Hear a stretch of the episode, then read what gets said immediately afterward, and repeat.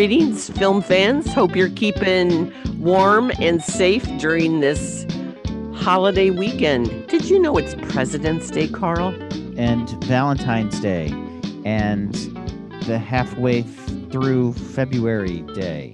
So That's- yeah, a lot of things happen. That's right. Well, we have one of our favorite guests with us today, Frankie Cambaletta. How are you? I'm good, guys. How are you?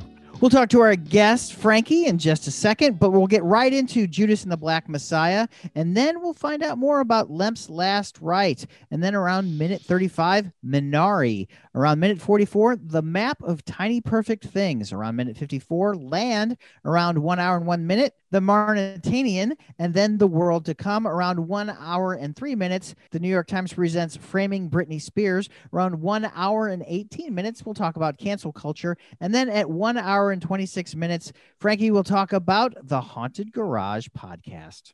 It's Good. also Black Frankie's History. It's also Black History movie. Month. Just Yes. throw it out there. We've been doing some But, great. see- but that's not, but see, there are entities that are trying to keep Black History Month going and going. And so it's not just Black History Month, it's going to continue. So it's not just going to be February, the shortest month of the year. There are, and also, as I said on Max on Movies, you can watch Black History anytime. You don't need It's to true. just do it during February. Like watch Right. One Night in Miami. That that that is very Black History, and I learned Great a lot from watching that. right. And and I enjoyed Sylvie's Love, which is on Amazon Prime right now. And I did not much did not like so much Malcolm and Marie, but that doesn't mean I don't applaud certain things in it. And I'm a big fan of Zendaya, as you know. I thought it was Zendaya, and then I heard all these people saying Zendaya. So I, I, don't thought it know. was in. I I've been following her since she was a Disney star on Shake It Up. Yeah. They showed a music video of Car- Katy Perry's the other day, hmm and She's she was it. dancing in it. Yeah, yeah, She was a kid. it was She- that Bop It one. All right. So, speaking of Black History Month, Mhm. I did not know anything about Judas and the Black Messiah Me neither. I saw I- that coming in the mail. and I'm until I like, watched it, and it made me hate Chicago even more. Oh, it made me very. It made me very angry, and I can tell. I mean, I'm of that generation, so I knew of the Chicago Seven. So when that part in the trial where Fred is behind Bobby Seale and everything, I He was representing him. Right. I knew that aspect of it, but I did not know how well. And then I also know about J. Edgar Hoover being a massive Right. paranoid bigot creep, but I did not know to the extent of the informant and how they persecuted the Black Panthers. And I also didn't know that the Black Panthers started the breakfast before school program for little kid, you know, little Right. kids. School in- lunches or school Right. breakfasts. Yeah, and and uh, how much of a community activist Fred was. I was very fortunate uh, after watching the movie to one day uh, I was at what was called a summit, and we had four or five sessions to listen to speakers, and one was with the director Shaka King and Fred Hampton Jr. Yes, and because his, uh, the his mother, who is played by uh, Dominique Fishback. Fishback in the movie, she, um, she changed her name, Yes. and and but but he, th- th- their child is Fred Hampton Jr. It, it their that story is so amazing, and so much better than the film gives them. Um, yes. Yeah. I think the script is lacking in certain ways because I think it's hard to follow certain things. And then the epilogue is amazing. That mother, Fred Hampton's mother, sued and won mm-hmm. huge. And they just treat that like a little tiny thing, which I think, you know, It that also it took twelve years. yeah, but, But also they did. They they sued for forty seven million and only got one point eight million. They got less than two million, and they were suing for forty eight million. So yeah, they should have got. I think they should have got more. But the fact that she won against the law, the man, uh, is pretty impressive. But I, I would have liked to see. The mother was so good in her one scene with Fred, Mhm. and oh, and it just it just broke my heart and i would have liked to have seen more of her and i would uh, I, I it isn't clear at the end or maybe i'm just because i saw it really kind of a long time ago um i they don't really let you know that there is a fred hampton jr Well, yeah, they do. They, they said that she he get she gave birth twenty like twenty six days later. well right in the epilogue they tell you but Right. at the end of the film it isn't you know like it's just horrific it's whatever's horrific and apparently this william o'neill uh, who is so well played by lakeith stanfield who apparently had such a hard time playing him Mhm. and was just you know thrown up before scenes and stuff because that kind of person just really got to him Yeah. um apparently uh that guy was just lying all the time and so the director said he watched all these videos with this guy but he said well how can i take him seriously because he was a liar Well, that that's also that's also a problem with the performance. Uh, William O'Neill. Um, I, I don't I didn't like the framing devices that they used to talking about William O'Neill because they used Eyes on the Prize two, where he didn't. Uh, it obviously he was giving coded messages and uh, lying on screen talking about the Eyes on the Prize, and it just they it's inconsistent. And the choices when they choose to use that are just odd. And i you i didn't sympathize with william o'neill. And i guess you're not you're not supposed to because he's a rat. I mean he's the judas of the movie. But also they don't give you enough of fred hampton to i don't want to say care about his story but they keep switching back the you don't know who's telling the story. Is it William O'Neill's story or is it Fred Hampton's story? And I would rather it be Fred Hampton's story because screw William O'Neill. Um, Right. I right don't, I don't care about William O'Neill. And well um i thought it was choppy in that regard and that's why i only you know that's why i had some issues but daniel kaluuya is is just electric is, in this he movie. is fabulous. But what another thing that the film fails for me is that it's dynamic and it is very important that Fred Hampton was only 21 years old. yeah Daniel Yeah. Kaluuya is he's he's in his 30s and Yeah. he does not and, and that's not his fault.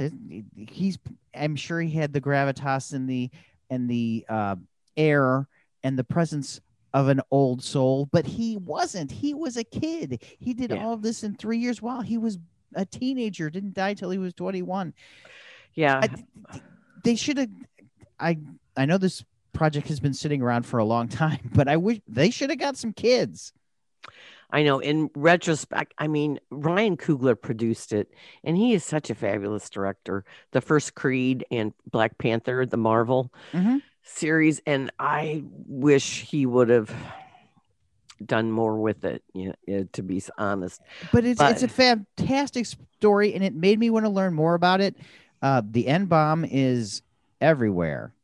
And they had something afterwards with questlove. I i saw a premiere with questlove and he did a set and they had a lot of he did a mix from the movie and a lot of the songs I, I had to turn it off because it was it and I I'm not being an old person. I'm just being an uncomfortable white person hearing if if if you want to propel the movement and ev- propel everything and let everyone know all the good things they did it was just that it was a lot of n bombs getting thrown around and it, it made me and I wanted to learn more so I did I did deep dive on my own but I had to turn it off. I had to turn off the after party and I'm like oh cool I'm at an after party with Questlove. Oh my gosh they've said the n word about a thousand times. I'm going to leave now. And I, I don't I don't know if as a white dude if that's what I was supposed to do or it, it's it, I was in a weird and I talked to one of my African American friends and he said I understand what you're saying but maybe maybe that party wasn't for you and I get it and but but I wanted to learn more and so I did and it it made me I mean not that J Edgar Hoover is a a wonderful person anyway. It just makes it just reminds you not that the guy was a bad dude. Oh, horrible. And it, in the decades since, a lot has come out about the FBI manipulation. So it's it's not that we're surprised No. or that uh, there's new revelations, but he was far more of a creep than we ever thought in the uh, you know, in the 70s, things started leaking about him, and then now it's just horrific. But I think it's ironic that Martin Sheen plays him because Martin Sheen is such an activist. Right. But what a horrible makeup job. Oh, Yeah, and, oh. and and and are you supposed to like Jesse Plemons' character? see, that's what, yeah, it's very and- ambiguous. and you don't know if that i'm sure it's a composite character because they they don't say if roy mitchell was a real fbi guy. They leave that very vague. I'm sure it's a composite character but you know something like like spike lee's black klansman you you know that those were real guys. Right. and there had he had to have a handler. He it had to be it there had to be a real guy that was meeting with him that was paying him off that gave him a gas station. Uh, Right. I think, uh, uh, yeah, I think that performance is one note, and I expect more from Jesse Plemons. But uh, Alex McPherson, who reviews for my website, poplifestl.com, mhm. um, he th- he thought Jesse did show that his character was conflicted was he and it was more though? nuanced. I, well, well, he has Bill O'Neill over to his house, and he says, uh, "Here, have the good scotch." Blah blah blah, and he like they they're hanging out, but and then uh, it, the scene with Martin Sheen as J. Edgar Hoover and Jesse Plemons as Roy Mitchell, when they're together, it reminded me of the scene from One Night in Miami when Beau Bridges is talking to Jim Brown at the beginning of the movie, Mhm. and it it it was uncomfortably horrible, and that it's I, One Night in Miami is a thousand times better than Judas and the Black Messiah, but ugh, I know there's uh, I I really uh, uh wanted to like this way more than I did, and is it I, is it because we're white people though? Well, I wonder about that because you know it is getting universal acclaim, and I did speak very highly of it in my review and my radio part last night because I think it's an important story to tell, and it has terrific performances. But I do wish um, it's very hard to keep the players straight, and it's very hard to get everything in it because it is such a it is such a big story that's been ignored for a long time and that the uh, hampton family was very much a presence Right, they were they were involved in this. They're involved in this. yes and, it's Dominique Fishback is Akira, uh, fantastic. Ar- Akira, Mother Akira, okay, and she is still alive. Fred Hampton's girlfriend and baby mama. yeah, baby mama and her son. And uh yeah, I like the romance between Dominique Fishback as Deborah Johnson and and Fred because it's a very sweet, poetic uh you know, it's it's a nice switch from the fiery rhetoric, but Fred his gift, he has that one great scene with the rival gangs hmm and he brings everybody together getting them to realize that they're all they all have the same goal. Yes, and that is a good scene with the latino gang and the and the white guys. The, the Appalachian Gang, because Yeah. they, they weren't like the Klan. They were they were just uh, they were actually leftists, and which is not the Klan at all. They were they were progressives from the South that moved up to Chicago, and they don't. I wish there was more of those three groups: the Latinos and the Black Panthers and the Appalachian guys. I wish there was more of that because that was getting Yeah. those three groups together was great. well i think the biggest takeaway from this is that the black panthers were not terrorists because Uh, they, well, my family, okay, when I was growing up in East St. Louis, Rap Brown, H. Rap Brown, and uh, some other Panthers were coming, and everybody was like terrified. And that was like the whole thing around the thing, like, oh, don't go down to East St. Louis because H. Rap Brown is going to come and stuff. And I think it was built, that's the way it was when I was growing up, because 68, I was like, you know, 13.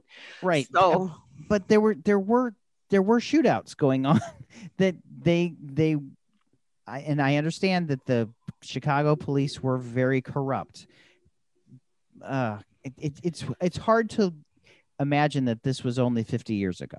Well, yeah, and in in the white communities, I mean, people were terrified of the Black Panthers, and and I think now more is coming out about uh, their community organizing in their poor communities, which I think is to be applauded. Mhm. And it was a very volatile time.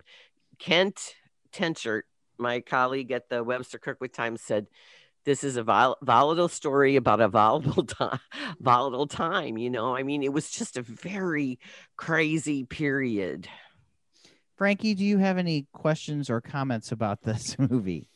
Um, I haven't seen the movie for obvious obvious reasons. Um, it, it came out today. Yeah. um, one of my papers I did in my master's degree was on Bobby Seals, so it's it's hard for me to kind of um, be um, subjective Mhm. um, or objective to some films that are made about him as a person, Well, he's he's only mentioned in it. He has one Right. scene. and that's what I heard. And it was like so I was crit- critiques. I think that he's a bigger story behind the Black Panthers, and I think that uh, when you look at the film as a whole, it it just and like I said, I had not seen it, but from critics that I trust, it looks like th- that they were trying to do too much in one film.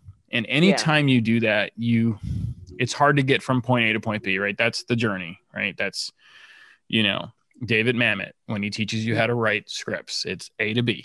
That's you know, and You don't need to that go through that hero's journey exactly and when you do that you cross ties um, a film that's kind of i would say in the same you know february is um, observed um, eh, eh, since i was a kid as we said earlier every day is black history month of course Right. it is um, in february it is more prominent and i think that a lot of these films get get um, released at this point And, Uh, and, it's and local good for film. HBO putting it out there. For, exactly Because it's on HBO Right. Max right now for 30 and in days. theaters. And in theaters. It's in so- theaters, Yeah, but you, it's if you have. HBO Max, you can watch it and watch it at home right now for the next 30 days. Yeah. Right. And there's an actual local film that um our team gave a little bit of money to. Continuity was involved. Anytime Dan Paris and Continuity gets involved with something, I'm Shift is usually going to follow his steps. Um, film is called Honorable, um, and it, and it tell it tells the tale um of Muhammad Ali and Malcolm X and their their crossness and how Yeah. they met twice in their life. It's an incredible film. I don't know if you guys have revealed. Uh, it's incredible production. I have not seen the finished product, but I'm very excited about this film. Zachary Clark is something I did some work with a while ago with I Am Real Life. Him and Joel King. I was one of the producers on that and, and helped helped out with that. Did some video stuff for them. So it it's just nice to see local black talent doing that. Um, and so I think that that's something that people should definitely check out. Honorable. It's a homemade film here. I'm trying to use as much local talent as possible. Um, but I do think that um, a lot of the films are coming out and it's almost like you have a really great argument and you want to say so many things and it ends up getting like jumbled Mhm. and and you want to say so much and you only have like 90 minutes and well, and Fred Hampton's story is so complex, and right they needed to make a decision whether they wanted to make this movie about Fred Hampton or if they wanted to make it about Wild Bill. and I think people, I think people like are more apt to, especially in the, the pan, the pandemic has taught us so much, and and we've lost so many American lives and na- international lives. But the one things, the, some of the things, the silver lining that's come out of it is the fact that people are more inclined to learn more about a story in an episodic format, going six episodes, going eight episodes, so you can really understand the dynamic um, behind. I mean, I think every one of us reads. I think we're we're a class of people that read. We like to read. We enjoy reading. I read scripts every day. so, um, but what I'm seeing now is that I think since the 19 since uh, 1619 project, I, I see a lot of um, colorful voices coming out in the crowd, and I. The only thing that I advise to some young filmmakers too is that, you know, I think that keeping it simple and going as slow going as fast as the slowest person in the theater i think is very important i think that you want to hit the i think you want to hit the high notes i think you want to hit um, the compelling one right the documentary the Chicago Seven is a compelling documentary that really shows you um, how terrible things were 50 years ago. And we look at it today, and there's some awful things that are happening. But when you look at New York and, and Serpico, when you look at Chicago and the Seven, when you look at LA, when you look at Memphis, you really start to see this dynamic. And that is a story in and of itself. And anytime we try to um, put more stories on top of that, something's going to get flooded. Somebody's going to get left out. And we're going to miss a message and probably an important message too. Like you said, Fred Hampton is probably a it's it's a mini series and for hbo to have money like that to not really reel it back and say, well, wouldn't this work better as an episodic? You know, because definitely the talent is in the film. The, the, talent, I've seen the cast of people in it. Um, they definitely had that diversity. One night in Miami stands out to me because here you have a very, it's one thing that happened. Mm-hmm. Right. One night. One night in Miami. And that's the beauty of Honorable and what um, Mia Bible is doing with that film is that she's, it's just one part of Muhammad Ali's 2004 book, right? It's one part. Mm-hmm. His biggest regret in his life was was not meeting Malcolm X or or giving the cold shoulder to Malcolm X the second time around. It's his biggest regret in life. And she took that and she focused on it. And I think that man, we're learning so much from younger filmmakers. And I think Hollywood, they have that big budget. It's like, okay, we got to spend $40 billion to make a film. And it's like, no, we don't. We really, really don't. We have to focus on what's important and we have to focus on what the message that people want to come away with. So, well, one more thing you mentioned local. There is a local artist that's involved in the soundtrack. His name's uh, Smino. He that's is awesome. a St. Louis rapper singer, and he is involved in the soundtrack. And he was part. Uh, he was one of the people that were at the after party before Questlove took over with Nas and some other guys that were involved in the thing. And so there is a local angle to uh, Judas and the Black Messiah but I will say I wish there was more Black Messiah and less Judas. Yeah, and it's very topical for that film to release too, because you have the the Floyd um, trial going on right now right. as well.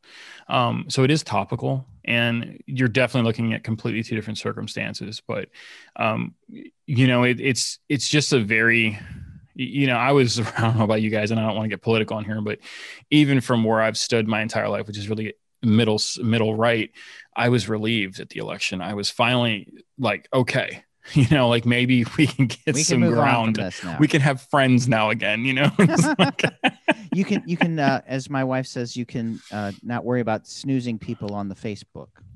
Exactly. And I really haven't. I've been very quiet on Facebook. I've just been like, I let everything go about a couple months ago. I was like, you know what? I'm just focusing on the funny stuff that I'm doing and the, and the serious work that I'm doing. And you know being a dad you know that's important. And she's and and, and you guys and as you know we all have kids here. Mm-hmm. it's hard to raise kids in this environment right now. There's a lot of questions. There's a lot of questions. Media my daughter wishes loud. i would be quiet right now. So let's let's back, move on. well, well uh, uh, just Go real ahead. quick just real quick when during that q&a or it wasn't really a q&a it was just a summit. Shaka, shaka king said that I think they tried to tie a lot into the racial reckoning of the summer and com- and and make it parallel like Fred's words are still timely today. They are. And and uh, which they are. But and then you also see how much we need to further we need to go. But uh, one of the things that Alex McPherson brought up, which I thought was so good, was we don't see enough of Fred and William together. No, I mean just his driver. Too much. There's just too much script, and you yeah. know that they were doing cuts um, in the editing room. You right. you know that they must have shot all that, and you know editing makes or breaks a film. Hello. you, as you right. know, right? And you know what? And let's they, let's talk about that. Right. Let's talk about that right now. Go ahead, Lynn. Lynn, talk no. closer to the microphone.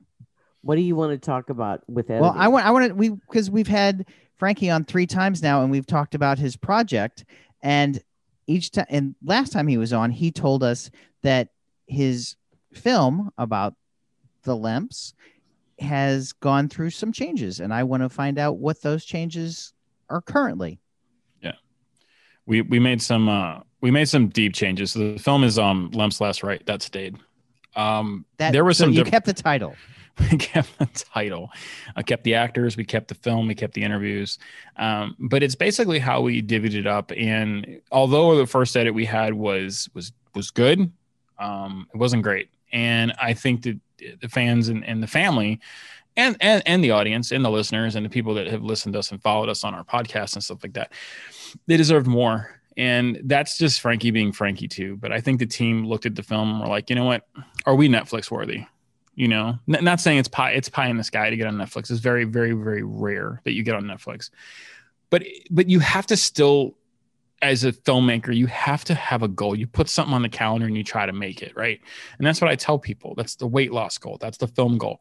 And for us, it was really getting that 100 year anniversary when, you know, we would have released the film. I think people would have loved the film. I think people would have really liked it. I don't think they would have wanted to see it again. I think it was a film that you could see it once and be like, all right, that's cool. I want people to like own the film and be like, you've got to watch this. And so, in order to do that, the men of the group, um, Jeremy and Frankie, so Jeremy King is my partner, we made a hard decision to have a not really a hard decision, but to look at the film and look at it as a rough draft. And then the second thing that came to me was we had involved so many females and so many women, powerful women in St. Louis, so many musicians um, like Moon Toy and Sister Wizard, um, people that have have made an impact on the St. Louis audience. And I said, well Look at what J.J. Abrams does. Look at what Quentin Tarantino does. They always use females to edit their films because there's a, there's a way that women can tell stories in an empathetic way.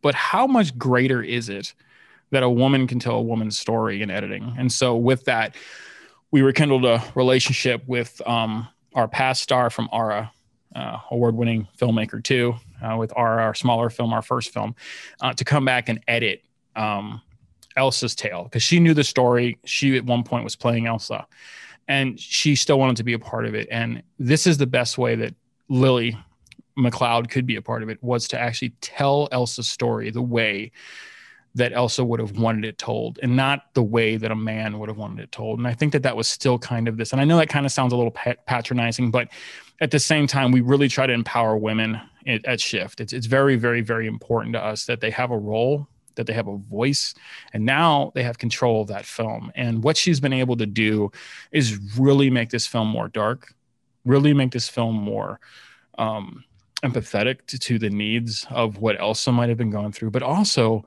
she channels it in a way where like well maybe thomas didn't do it.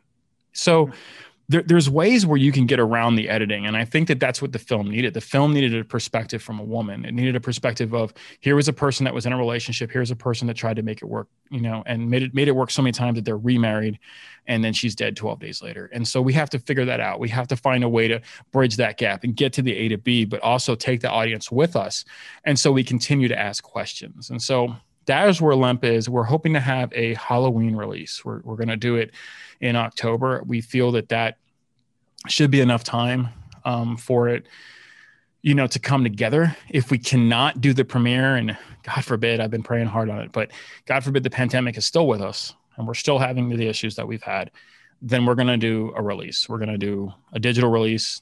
And then when it's all said and done, we'll definitely have a premiere for those people. And everybody that has a ticket, regardless of we put the show on or not, they're getting a digital copy for themselves. They'll be able to download it. They'll own the film forever. Just because not one person has asked for a refund, we are still sold out. Um, so it's interesting. There's an actual documentary being done right now. Um, they don't want their names announced right now um, because sometimes these documentaries fall through. And they said, listen, this is our first documentary, but we want to do a documentary on the documentarians that did the film on the documentary on Elsa. Yeah. Because they had heard that the film was cursed. They had heard that things had happened on set. They had heard all these things in the film, and, and it has. I mean, I can I can 100% attest to the idea that there is something dark on that set. There's something dark within that story. And I know that sounds kind of goofy, but it's it's the truth. Anybody that's worked on the set will tell you that weird things happen to them and their personal lives and, and the lives of the set and stuff like that. So the same forces are at work that prevented people from getting the truth about Elsa. They're still here. And Ooh. yeah. And so we're really tying that in into the film. And so there's a lot of real hard hitting um, with cast and crew interviews that we've added in the film. So making are this you, film. Are you planning on doing anything special on March 20th, which is the anniversary? Yeah, we're gonna release um, uh, my interview to the crew of the documentary. It's about a ten minute. Um, it's basically me just.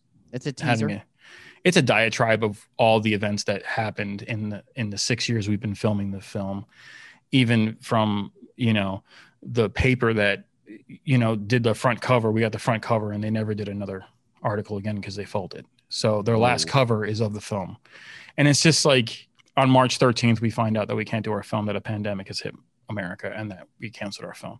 There are things that just perpetuate it and perpetuate it. And then you get to a point where it's like, you know, coincidence. I can only have so much coincidence. This is becoming something that's very weird. So, stepping away from the film, bringing new blood in, and looking at the film from a from a perspective, and keeping enough distance between the director, the story that I have, and the story that the editor wants to tell, because those are two different things. Directors should Mm. never edit their work, ever. Yeah, that's a good idea. I a lot of people say that. What about the Lemp Brewery uh, falling down? It was terrible. It was a tragedy. I was actually there uh, about three years ago with a structural engineer, good buddy of mine. We were looking at some space um, to to have an actual studio. We ended up going on Olive Street and getting the studio, but we were there, and my buddy came in and said he's he literally looked at me and said, "This place is going to fall down if they don't do anything." Brick. He said he said it like this. He said, "Listen, you got iron and you got brick, and if you don't take care of brick, it's dust, and eventually." You know, you have so many things happening with 55 and people don't realize that all that movement from those trucks and that sound and them going over that bridge and going over it and going over it and sending those tremors constantly toward that building hitting that face and that's exactly what's and more of it's going to happen if they don't do anything about it i, I believe the building at this point and and st louis won't do it but the the Lemp Brewery should, the fire marshal should really take a long, hard look at that building. You got people living in there that shouldn't be living in there. It's a hazard, in my opinion. So they should take a, a hard look of it, and and some areas of that place should be condemned. And I hate to say that, but we really have to protect lives, especially on Cherokee, and Mhm.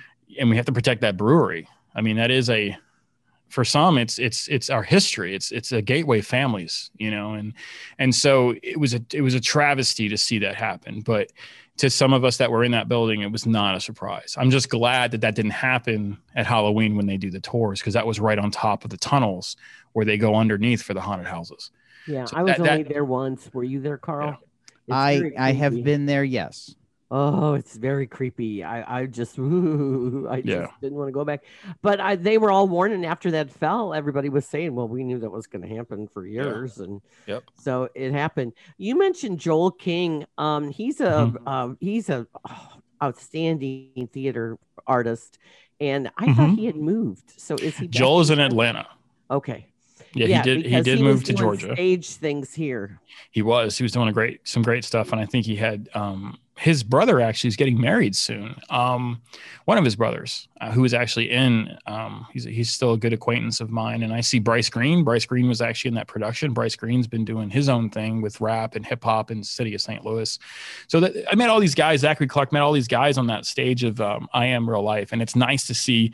Jason Little was another one um, who actually played Malcolm in, in an honorable. So you're seeing a lot of young black talent come up through the ranks in St. Louis, and that's the stuff we just really need to be focusing on right now. You know, we just yeah you know, for the theater crawl about two years ago they did that uh, imaginary play um, where it's malcolm it's not malcolm x it's martin luther king and somebody else talking What it's is it, it's it isn't it the Malcolm X and Martin Luther King in a bar? it's uh, I they're think not in a bar but they're i can't uh, now Are i can't remember. I should not i should not have brought this up because now i'm totally it's isn't it called the mountaintop? I think that I think you're I think you're right because I think I, I vaguely know what what you're speaking because because it's based on a fictional meeting that Right, didn't happen even though even though they had they'd met a couple times but they but this is based on a this is based on something that didn't happen Yeah, Yeah. well, Joel had come back to town and was trying to get things going, and and he his group did it in a church during the crawl. Everything in my memories on Facebook is now things I saw a year ago. You Yeah, know, yeah. like theater mm-hmm. I saw a year ago. So it's been a year since I covered things, and it's kind of sad, but you can't dwell on it. You cannot you dwell can't. on it because the most important thing is safety. Right And well one of the th- you know one of the things people are forgetting is that you shouldn't be in crowds and you shouldn't be in poorly ventilated areas. it, but safety and uh, bettering your life leads us perfectly into our next film, which is Minari, which has Oh. finally been released in St. Louis Finally, finally. and worldwide. We were going to review it a couple months ago, and then we found out it wasn't playing. Even though it did debut in Sundance more than a year ago. Right. It's produced by A24 and Plan B Entertainment. So Brad Pitt really know his his production company really does pick good movies. They do. They do. I got to meet some of his Plan B crowd at uh, when they did the the big thing with the Q and A with uh, Timothy Timothy Chalamet and you mean the star from the car commercial? and uh, and Nic Sheff at the Hi-Pointe when I was the moderator of the Q and A, and I got to uh, talk to some of the Plan B people, and they didn't know that Brad was from Springfield, Missouri. These young assistants, and they were like, "Oh, so he's a big deal around here." Yeah, his brother, his brother looked just like him. Well, I know. everything Uh, I, I this was in my top five last year. Me too. And it's just it's an American story, even though most of it's in Korean. And they moved from California to Arkansas, not speaking a lot of English. And Steven Yeun is fantastic. He even is so good. He's, not the star of the film. The star of the film is the little boy. And oh they- my God, that little boy. He's the Jacob Tremblay of this year's uh, award season. If Uh, he gets Alan to- Alan Kim is his name, and he has a he has a condition, and so instead of having him in smoggy California, they move to Arkansas because the dad has an idea that he's going to grow Korean vegetables and and have a farm. It is it is weird, and then his wife, played by Han Ye-ri, uh, her mother comes and joins us, and you might have heard her name. Youn Yuh-jung, she is winning all the awards. including the St. Louis Film Critics Best Supporting Actress Award. She is great, and it, it the what's great about it is first you don't like her. You do not like the Well, she has no filter. She has no filter, and neither does the little boy. uh, and and she's in love with Mountain Dew. Well, they actually think it's it's uh it's healthy. right. I saw a Q&A with the director and the cast. Uh, Lee Isaac Chung based this on his childhood memories. And it has these wonderful series of vignettes. And he said his dad really thought Mountain Dew was from the mountains and it was good for you. So that's for cute. I just love that little kid stomping around in his cowboy boots. He Mhm. just thinks those are, you know, those are it. And the kids assimilate very well because the, even though they're living in this small town, they go to uh, the local church and it's not like they're uh, shunned. They're welcomed warmly into this a- but a lot of the kids and kids being kids don't know how to act around pe- i mean one guy's like will you be my friend and then they won't they they're afraid for their children's safety one because the the boy has a medical condition and he also pees the bed and the girls, the girl they don't they don't know the children don't know they're being racist Yeah, well, they've just never seen kids like that before. But they eventually, the one little boy, um, he has a sleepover, and it's just adorable how they teach each other different customs, and it's really funny, you know. And the dad, I guess the mom and dad are split up or divorced, and the dad's like, "Don't tell your mom, you know, don't." well, tell." i thought they were working like i don't i think they were working separate shifts It Oh, is- okay, it's it's it's because it's a very low income town.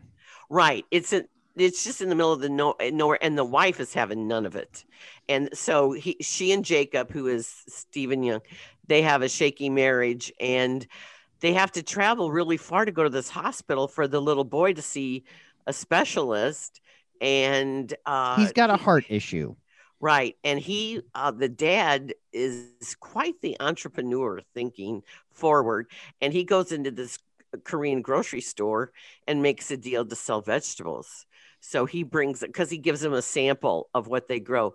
Minari, the movie title, is a So like a celery. Yeah, it's like a celery stalk, but it's also considered an herb. It has an herbal flavor like parsley, and it goes into a lot of Korean dishes, and it's very hardy and resilient, and it It grow grows like a weed. And the grandma grew it. Well, it, but it's it's it's you have to find it grows like a weed, but you have to find the right place. And grandma finds finds a perfect place for it to be grown. And so it's it's very it's that is eh, I don't want to ruin any surprises because the movie is full of surprises and It all and, and not of all of them are good. No, no, we there's this one explosive thing. I I tell people it's a very gentle film. There's no big fireworks. There's no big, eh, you know. It's just a wonderful. well, there is warm- one major Well, yeah, but I'm just talking about you know it's a very gentle unfolding story. It's a family story. it's a sweet about movie. What a family means when they first move into that that all ramshackle trailer and the dad's like let's all sleep on the floor together and you know the mom's like "No." Monica's like, uh no. yeah and then there is a scene where they're all sleeping on the floor together and it's just so heartbreaking and and it's just warm and heartfelt and at first the little boy doesn't want the grandma to live with them No. but then they form this tight bond. And if anybody's had a good relationship with a grandma or a grandpa, you will be able to identify with that that bond. And it's just really sweet. I like the little touches. when you've seen uh, all these things with the filmmakers and the cast, have they said if uh, Will Patton's Paul is based on somebody real? Yeah, the director said people think that this character's made up. And he said it was actually his father's friend in the town. It's this very Pentecostal guy. Every Sunday he drags the cross down the road, and the kids make fun of him. Right, and it's Will Patton. But he's he's very loyal to this family and he helps the dad out because there's a water issue. Well, because he think he he thinks God has sent him to him. Yeah, yeah. It's his mission. The Lord has sent him on a mission to help this family. So Lee Isaac Chung said that. Uh, Stephen Young was on uh, Colbert the other night, and he has a he was at Second City in a touring company. He has an improv background, and Well, Stephen yeah. Young is fantastic. he is he was talking about his family had a similar story. Not that they were in the middle of nowhere, but he's first. Uh, you know, he's First generation. first generation Korean American, and he said his dad sat next to him at Sundance. So he said it was just really surreal how that was. But I just recommend this movie. And uh, one of the film critics said, This is the movie we need right now. And that's the one that's being on the ads that's being promoted. And if you think about it, it really is a nice little break, even though it's about challenges, but it's about what makes a home for a family and, and what what it means to be a family. Well, he he grew up in South Korea for the first five years of his life. Then they moved to Canada, and then they moved to Michigan. So he he was right on this same trajectory as the little boy, but he's he's you know through and through American, and so him since he's been in English speaking countries since he was five, he doesn't have a Korean accent, but he can speak Korean. But Right. his broken English in this movie is amazing. It, it, it- it's just unbelievable how you can fake no not knowing your own language. It's fantastic. It's a wonderful performance. It is. He really did a good job. And the wife is, even though they don't, they don't portray her as a villain, even though she's n- desperately unhappy. She does not want to be there. no, She She- liked being in California. And this is, okay, you might get confused because the word sexting is mentioned, but since it's the 80s, it's actually them uh, look picking up chicks and throwing away the ones that they don't want. They don't, they don't want the males, right? right. So, and then you find out what they do with them, which is also kind of sad. Yeah, yeah. Well, there's a poultry factory in Arkansas that they they are both em- employed at, and that they did that in California. So, but it's it's a just. I don't know. I just tell people to just go with it. Just, Just watch see it. It's it's really good, and you will you'll feel better after watching it. Right. It's a slow build. I will say that, but it, but and it sneaks up on you. It does.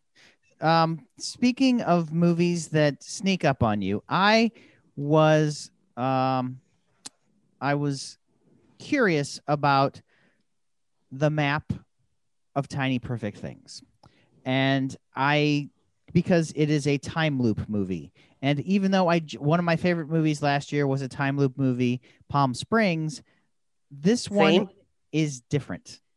This Yeah. one, it, it is different. It's based on a short story uh, by the uh, by Ian Samuels. He wrote the Oh, screenplay. for um, the, no, no. Oh, no, no, I'm sorry, Lev sorry, Ian Sam- Ian, Ian yeah. Samuels directed the movie. Right. It's a it's based on a short story by Lev Grossman, who wrote the uh, screenplay as well. And it was a short story. And he, uh, Lev Grossman, he is a science fiction writer. He wrote The Magicians, which Oh. they made into uh, uh, films also. Um, or was it television? It does. It, it, it was made. It was produced, uh, and it's also produced by Akiva Goldsman, who yes, I saw is- that. is um, Lonely Island. well also um, uh, he did the Dan Brown movies with Ron Howard, and he was nominated because he uh, uh, nominated for best screenplay. He wrote uh, Beautiful Mind, That's And right. and Oh, he isn't the Lonely Island guy.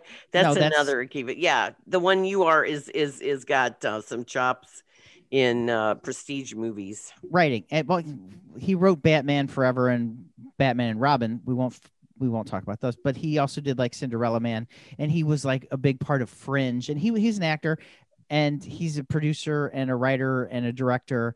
But he is um he's he produced this one because you know Lev Grossman and Ian Samuels did this, and people talk about they don't talk about Palm Springs because I'm guessing you know no one knows about it at- the time that they were filming filming this, but they do talk a lot about Groundhog Day because they they give you a baseline of this is Groundhog Day and Live Die Repeat, and I, they don't talk about any other movies, but they do when when they need to use shorthand. They say, "Oh, you mean like Groundhog Day?" and they say yes. And they also right. talk well, about Live- Groundhog Day was early '90s, so I know, these- but live. oh, No, this is the sixth place, like right around now, and Right. Uh, but and they also talk about, but but these are teenagers, and so they know uh, live, die, repeat slash Edge of Tomorrow. And- But and one of them, one of the kids in the movie calls it one name, and because you know, and I I liked live, die, repeat, Edge of Tomorrow, what whatever movie title that they use with Tom Cruise. I thought that was I thought it was well done because you know it's it's a time loop movie and this Right. one this this this one starts off different at the beginning because this one you're already into it you're, you, you- you're not starting at the be- you're not seeing hey this is the first time this has happened to me no it's a guy named mark played by a newcomer called uh, his name's kyle allen and he he's well into this. You don't know how long he's been into it but he's got the routine down because you know he every day he wakes up and he does the he he stops somebody from getting hit by a car. He stops somebody from getting pooped on. He say he his mission at this time is to stop this pretty girl he sees at the pool from getting hit, hit on the head with a beach ball. And so he's trying to sleep with her. So but it, it's pg-13 there's only one f-bomb but one day uh, someone stops him from trying to get laid and it is kathryn newton as margaret who also is in this time loop and yeah, and uh, she was in Freaky. She was and, in uh, Freaky. developing into, and they have a wonderful chemistry together. yes they do Kyle Allen is going to be in the Spielberg remake of West Side Story. He is he took ballet for years. well How uh, about you that? Kathryn Newton, uh, we've talked about her. She was in Lady Bird. She's she's the dead girl in uh, Three Billboards Outside Ebbing, Missouri. She was in Blockers, and uh, she was on *Halt and Catch Fire* too. And she And, uh, was in *Big Little Lies*. Right, she was Reese Witherspoon's daughter. That was so cynical and did not like her. She is fantastic in this. I'm Not I'm I'm overusing that. She's really good in this movie. and She Al is. Uh, she has more secrets. He's more open. She has more secrets. But the dialogue, I like that that uh, witty banter that they have, and they're very modern kids. Mhm. They have all these pop culture references, you know, shorthand like kids do. His friend, I thought the beginning, because it's a small town, they Mhm. filmed it in Fairhope, Alabama, which is the same town that's in Our Friend, which is weird that it's the Uh-huh. same town. So, but I thought the whole beginning montage where the kid's going, you know, getting ready for school and he's on his bike and he's preventing all this stuff from happening. And That's cute. Because, And then be- he because it shows it shows you in one little scene that he's been in this time loop a long time. right, it kind of reminded me of the beginning of Hairspray when she sings "Good Morning Baltimore," but it's not as raunchy with them. Well, But you know that that cute And then little his dad- montage, his dad is Josh Hamilton, who was the dad in eighth grade. right? And he's still a befuddled dad, and and he said, "I wish I wouldn't have gotten the day where my dad decides to give me the talk." Well, it's it's not the sex talk; it's the talk about his future and and where because he's an artist and he wants to go to art school. So every day he draws and he's getting better and better. And one day his dad's like, "You're getting really good. Maybe this art school thing might be a thing for you." Because you know, if you're in the time loop, and he he he has figured it out. He wakes up uh, at a certain. He only has 16 hours every day, so he budgets out what he's going to do every day, and she budgets out what she's going to do every day and her story is a little different than Right. her than his story. Right. Well, he hate he's supposed to be in algebra summer school, but he has found a way to only go twice. well it's well he only has to go on the very last day. And his his teacher it's very funny uh, if dan buffer was here i'd say his teacher is al madrigal from the daily show but also in the he's a teacher in the way back too. So al al madrigal is now getting typecast as high school teacher. Ah, but things happen in, it's only 99 minutes right. And- it's very tidy. It's very and- tidy. and i oh i so want to talk to people about something that happens in the third act but it is so well done and as frankie was talking earlier about getting from a to b th- that's what this movie is getting because you know in all time loop movies you have to find a way to get out and palm springs did it differently than anybody else this one is good for it's good for teenagers because it's like they they even reference once again shorthand shorthand for groundhog's day. They say well if you have to do he had to become a better person.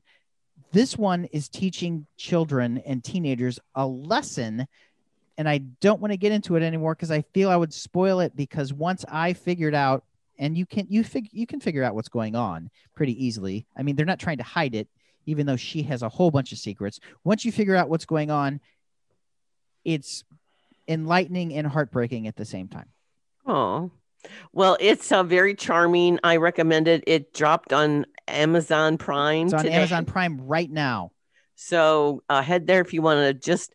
It's just charming and delightful, and Well, it's a yeah. you know. if, It's of just- all the movies that are dropping today Yeah. i would recommend map of tiny perfect things over anything else and it's that a palate includes cleanser. Judah. well, it, it- because Judas and the Black Messiah is just going to wear you out, and it was unsatisfying. A map of tiny perfect things is a cute little movie, and I, I and you'll feel good after watching it, even though some you your heartstrings might get torn a little bit, but it's cute. Enjoyed. I, I mean, for sure, definitely. Uh, on February 26th, when you have video on demand, watch Minari, but Yeah, I meant to But- say but that's that. only in that, thea- that, that it's only in theaters. theaters now, but it's going to be on demand February 26th. But it, of all the things that are streaming today, and that's only because they didn't show us Barb and Star go to Vista Del Mar. but they want us to promote it. They they want us to talk about it, but they weren't going to show it to us. It looks terrible from the clip. I I'm don't think so. I I heard it's going to be an instant classic. Okay. Well, then why didn't they show it to Lynn, us? Lynn is not convinced. Well, I don't know. I don't know. Well, Lynn, know. here, tell us tell us about a movie that pulled at your heartstrings and made you sad. The movie that is out right now called Land. Okay, this is Robin Wright's directorial debut, and it premiered at the recent Sundance Film this year, Festival. this year's Yes, the virtual one. And now it is out on theaters, in theaters. and she plays a woman who has had this devastating loss her husband and her son we don't know what happened to him till the end but she pretty It much wants good. to How's that? yeah she just wants to curl up and just die her sister is kim dickens the character actress and uh, she's trying to save her she's like please don't hurt yourself so she decides she's going to chuck everything she moves to this primitive cabin in wyoming and uh, i'm talking outhouse in the back primitive Mm-hmm. and she cleans it up and everything. She gives, uh, she tosses her cell phone.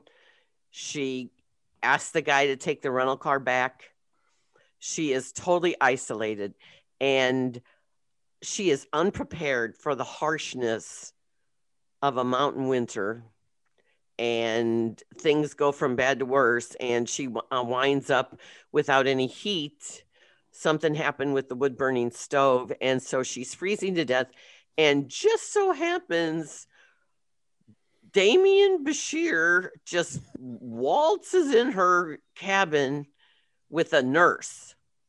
What? And yeah, okay. There's a, there's a little contrived things in this, and a little couple of little cliches. And what happened was he said he was on his way back from hunting, and he didn't see any smoke because he didn't see any smoke in her chimney when he, was going hunting. The place was abandoned. Yeah. And then he did. So they they walk in and save her. Save So her she her the the malaise she's in, or well, they got to get her back to health. Um, and so she oh, has she to. trying to kill herself? No, it just was. Um, she didn't have any heat, and and it was just terrible. And she just, you know, kind of goes into a. Well, Kim uh, Dickens, speaking of, you know, Minari and The Walking Dead with Steven Yeun, uh, Kim Dickens, she was on Fear the Walking Dead for the first four seasons. Ah, And well, and, and she's she was the, she was the detective in Gone Girl. Yeah, she's really good. Yeah. Uh, so anyway, she's up there by herself. Oh, There's a lot of close-ups of her in anguish. And I'm not making fun of anguish or, or pain, but this is a woman alone in a cabin, so there's only so much you can do, you know. Is it And like a play? Pardon? Is it like a is it like a boxed in play? Well, it doesn't have much dialogue either. So uh, she she she has memories of her husband and son. It's it's just it's Lot of just really it's just yeah it's just really sad. And so Demián Bichir happens to be a lost soul too. He has lost his wife and daughter in a car accident. She's very private. Like she has to communicate with him because they're trying to be nice and bring her back to health and she's reluctant and she won't divulge too much about herself but uh, she also just holds everybody at arm's length but they have a nice relationship and bond and then he all of a sudden starts not coming over to see her she finally walks to town blah, blah, blah. so she takes baby steps they're hard fought she starts putting pictures up of her son and her husband and uh, things like that but it's it's so contrived this thing that happens in the third act that is just like really really oh that we are going to go here. This is how we're going to wrap things up. So i don't know. And So robin it's wright not a love story. no. Robin not at all. Robin he doesn't save her. She has to save herself but then who knows you know? I mean it's hard i mean grief is a very personal thing but i think because we've been through self uh, quarantining in the pandemic and also collective grief about the 450,000 people that have died in America.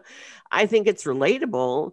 So so that's that's one of the things. And then Robin Wright, she's good because she's Robin Wright, Princess Bride, She's Forrest the Princess Gump. Bride. She's Forrest. She's Forrest Gump's muse. Right. She's been in Jenny. And then uh Claire Underwood in House of Cards. So She was. She was the president of the United States. You know. right. So So now, now, would this movie work better in a theater? Because you know, it, oh they no. keep showing the vast land of land. which is beautiful. I mean, it's Wyoming. Well, it's really Alberta, Canada, is where they filmed it. Bobby Bukowski's the cinematographer. Right. They used Big Sky Country as a wonderful backdrop. I mean, it's just gorgeous. Of course, it's going to be gorgeous. And she traipses around a lot, and it's the seasons, they change. It is only 88 minutes, so it's very economical. Frankie, you're almost there, buddy. just like uh, like the budgets. I just think of like when you if you had the budget just for that outside shot, you Exactly. could make it 90 minutes. yeah. exactly. I could make a film that you would like. Now you are you are making a film that people are gonna like. We have a couple films in the tank right now. Yeah. So, so so it's just you know it's just one of those where um i have different views kent loved it Okay. dan loved it i just am lukewarm All right. Well, we didn't we didn't see the new Jodie Foster film, the Mauritanian, uh, even though we've been begging, we've been begged to see it. I, I heard, I was told not to watch it. well And- i'm gonna watch it this week i was gonna watch it um i mean this weekend i have it on my list i and so it's jodie foster shailene woodley benedict cumberbatch using a southern accent it is You- about Shailene Woodley. You mean the future Mrs. Aaron Rodgers? Did he get canceled by Southern people for using a Southern accent?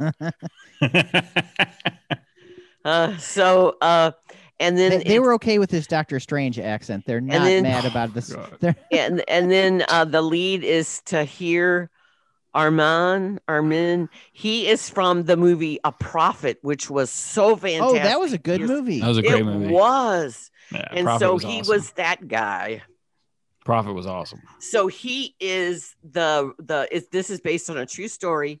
We, the United States of America, kept this guy in a prison camp They thought he was a 9/11 terrorist Yeah, we've uh, and we kept him there for six years without any trial or In Guantanamo. representation. And finally, Jodie Foster decides she's gonna um, represent him, and uh, she said because of the rule of law, like why have why are we holding this guy? We haven't given him due process or anything. So he's terrified because he thinks he's automatically gonna Mhm. die. Uh, he is he is um, cited as the guy that recruited the terrorists that went into the 9/11 attacks. Well, if So- you, I, you know how I feel about the Golden Globes, but uh, both Tahar Rahim and Jodie Foster are nominated for actor and best supporting. Right. And He- AARP said that she was best supporting actress. Uh, she's nominated for AARP best supporting actress too. So it's Jodie and then Foster. uh, and then anything less? Benedict, yeah, and then Benedict Cumberbatch plays the prosecutor, and his best friend was killed in the towers. Ah, So, So he he's got has- uh, prejudice against this guy. So it goes into that, but it's based on the guy's book. right. Guantanamo Diary. Right. And so it's it looks I watched the pre, the trailer and, And, it you looks are going to watch the movie. I am, but I wanted to watch the trailer just to see what I was getting into and my, you know, I mean, we've I've had this movie for a while, but then it was only it was got going to come out in February, so I just kept pushing it back, pushing it back, and then this wasn't really a good week. There was a lot of movies to watch. I still have to watch The World to Come. That's that's got uh, Katherine Waterston, Vanessa Kirby, Christopher Abbott, Casey Affleck. It's a period piece on the American East Coast, and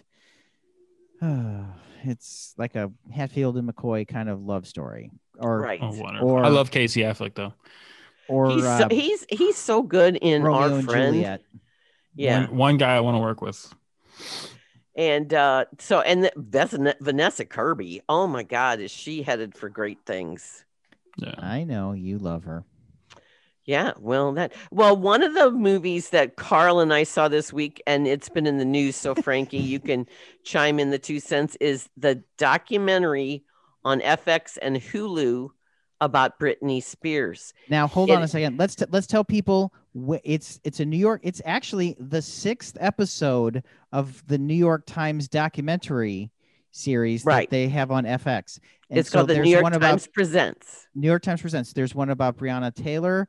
there are several of them. This is the sixth one. I don't know if this is the last one, uh, but it's called Framing Britney Spears. And here's how you can get it if you have FX, you can get it on demand. If you have Hulu, you can get it streaming. So it is available because a lot of people like, I don't know where to find this. Here's where you find it. If you have FX, and I want to commend FX because if you if you get it on demand from FX, it comes with commercials, but the all the commercials are about mental illness. They're all PSAs for mental illness. So I want to commend FX for if you stream it, you get to learn about mental illness.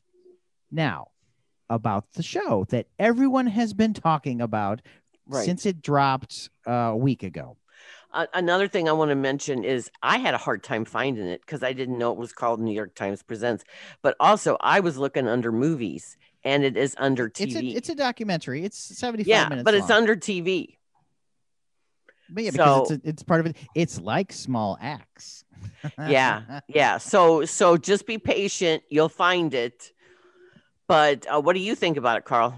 I was fascinated by it. There, too. First of all, because they didn't have to recreate anything, and there were only a couple talking head interviews, and those talking head interviews are amazing because of the two or three people that they got to speak.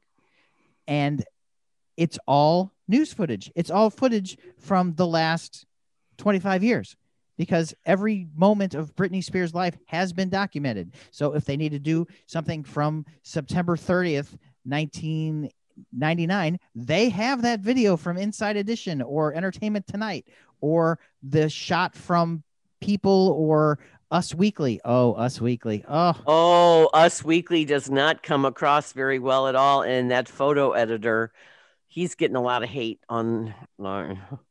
Yes, and, and it.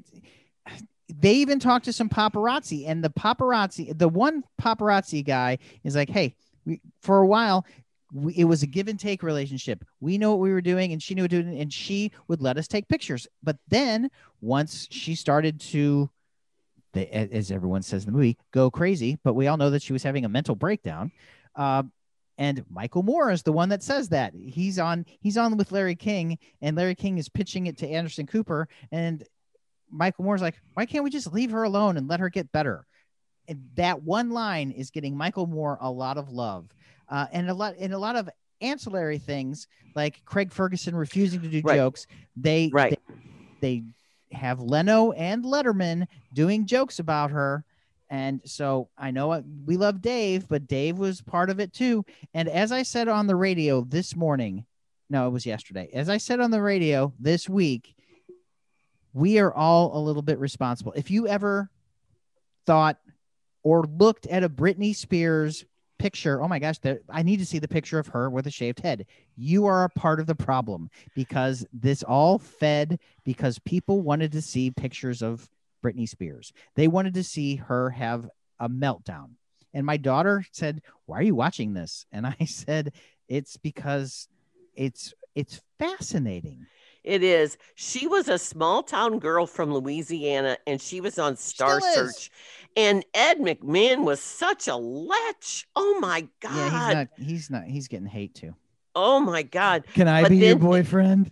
Oh, but then she, uh, but then she was on Mouseketeers, and her family. Obviously, she was the cash cow for the family.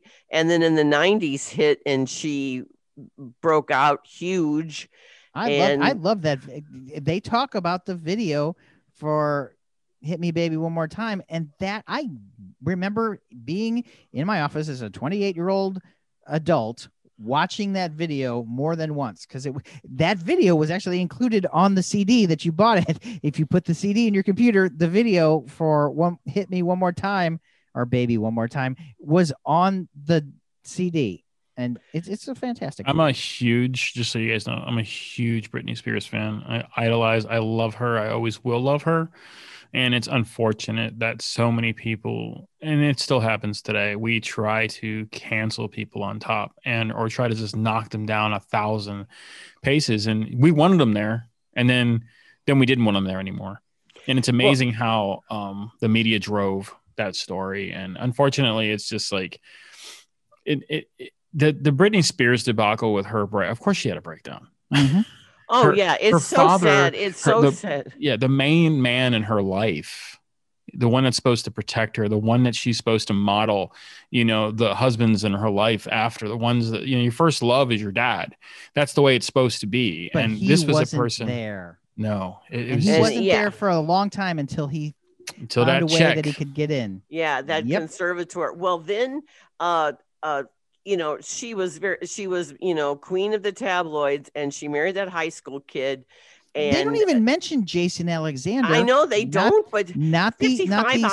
Seinfeld actor, but the guy she married. yeah, The- the waiter? fifty-five hours in Vegas, Yeah. and They then don't even Kay mention said, that. That there are so ah. much here packed into 75 minutes that they don't even mention her- her brief marriage to Jason Alexander. No, but it, sh- it it doesn't paint Justin Timberlake in a good light. He apologized today in a he lengthy had to apology. apologize today. But and you know what? He it's long overdue. I have always said that Janet Jackson was not the villain of the Super Bowl. It was Justin Timberlake because he's the you know it's it's makes nice it's it's actually nice to see the new york times actually doing something that's worthy um i don't feel that they've done anything but um be judgment and, and put their look down you know look down their nose at people. It's nice to see that they're trying to get some retribution for for a lot of different people. It, it, it's a good doc series.